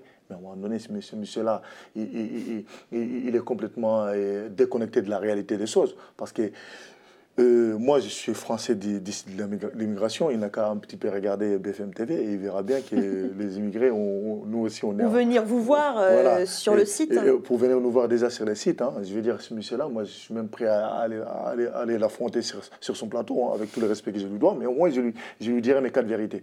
Mais à un moment donné, on est là, c'est-à-dire qu'il faut que ces gens-là nous entendent. Et euh, on, est, on est les oubliés. Quand tout va bien, ils sont bien contents. Et les petits matins, ils se réveillent, ils vont boire leur petit café dans les bistrots, hein, dans les quartiers propres. Mais avant que vous vous réveillez, il y a eu des gens qui, qui sont passés là. Ces pauvres gens-là, il ne faut pas les oublier. Nous aussi, nous comptons. Nous comptons parmi la population. Il faut reconnaître nos, les pénibilités de nos métiers, la difficulté de notre travail. Comme quoi, on a trois ans, deux ans euh, de, de développer le cancer. Ça, quand même, il faut le reconnaître. Mm. Voilà. Colin Champion, un mot sur ce qu'on vient d'entendre? Mais en fait, ils sont tellement dans une. Au-delà de l'idéologie, de leur grille d'analyse de la société qui est, euh, qui est une analyse totalement libérale et, euh, et bah, d'extrême droite ici, c'est aussi la bulle dans laquelle ils sont. Et pour aller pas mal en ce moment, mais à BFM, mais comme dans les autres médias. mainstream si on peut les appeler comme ça, ils sont vraiment dans leur bulle où ils se déplacent que en taxi, ils arrivent, tout est prêt, ils passent leur journée dans des locaux aseptisés où il n'y a même pas de fenêtre. hein. Donc c'est- il y a plein de questions qui se posent, mais ils sont vraiment dans leur bulle d'entre-soi et donc euh, ils sont même plus dans la réalité. Quoi. Parce Et pourtant, il y a des reporters de BFM TV qui vont dans les manifs, ou de, bah, ou eux, CNews, coup- ou de CNews. eux, pour le coup, le sont sans doute un petit peu plus et ça, on voit une vraie différence sur le traitement ça, en CNews plateau et et, BFM, sur le terrain. pareil, hein. Ou le plateau et les reporters, parce que CNews aussi que- ont des reporters. C'est c'est ce que je pointais, c'est l'i- l'idée qu'il y a, je- enfin, moi, moi, de mon point de vue, je trouve qu'il y a quand même une vraie différence entre le- les, les éditorialistes en plateau et les journalistes qui viennent nous voir sur le terrain et qui, pour le coup, bon, ont parfois un traitement un peu euh, léger des choses, mais au moins, ils nous laissent la parole et. euh, de toute façon, qu'est-ce qu'on peut faire face aux images? Euh, Dans le plateau, c'est différent parce Mm. que et les gens qui parlent là, on, voit, on voyait euh, en bas à droite euh, la petite case qui annonce le lendemain journée de mobilisation et les grands éditorialistes qui vont parler. Mais quelle légitimité ils ont pour pour s'exprimer? Qu'est-ce qu'ils connaissent du travail aussi? Qui- Ils ont déjà euh, euh, trimé de 8h à 18h tous les jours Non, pas du tout. Ils passent leur journée euh, assis, euh, tout est prêt pour eux, ils se déplacent que... On a une bonne brochette là. Ouais, non, mais là, cette image, elle est très choquante parce qu'en fait, ça serait bien qu'ils se posent les mêmes questions sur la composition de leur plateau. Enfin, c'est honteux qu'avec un plateau comme ça, l'éditorialiste ose euh, dire Demander. que les Français issus de l'immigration sont absents des mobilisations. Bah, commencez par en mettre sur vos plateaux et puis par arrêter de leur cracher à longueur de plateau sur euh, les immigrés pour leur faire porter euh, tous les fardeaux de la terre. Quoi. C'est voilà, donc c'est- une séquence euh, vraiment euh, hallucinante. Euh, mais après, moi, ce que je voulais dire aussi dans le prolongement de ce que disait Colin, c'est Ouais, que c'est très important d'être critique sur euh, les médias, euh, mais il ne faut pas non plus avoir un discours globalisant et caricatural. Déjà, CNews et BFM, c'est pas pareil. Ensuite, on sait effectivement que de plus en plus les médias sont concentrés dans les mains de quelques-uns. Mais après, les journalistes essayent de faire leur métier. Il y en a beaucoup qui sont syndiqués, un certain nombre à la CGT d'ailleurs. Il y en a beaucoup qui ont fait grève les jours de grève. Par exemple, au Monde, il y avait 20% de grévistes le 7 mars. Euh, donc on, on sait aussi qu'il y a des rapports de force qui se jouent dans les médias et c'est important à rappeler parce qu'on est aussi dans un contexte qui est dangereux et alimenté par le pouvoir sur de défiance générale et qui peut euh, alimenter des théories du complot, des fake news, etc. Donc il faut garder notre exigence critique en direction des médias, la renforcer même, euh, mais ne pas sombrer dans le tous pourri quoi. Eh bien, c'est sur ce mot qu'on va conclure l'émission. Merci beaucoup de votre participation à vous trois. Merci à vous de nous avoir suivis. Et puis rendez-vous la semaine prochaine pour un nouveau numéro d'Arrêt sur Image.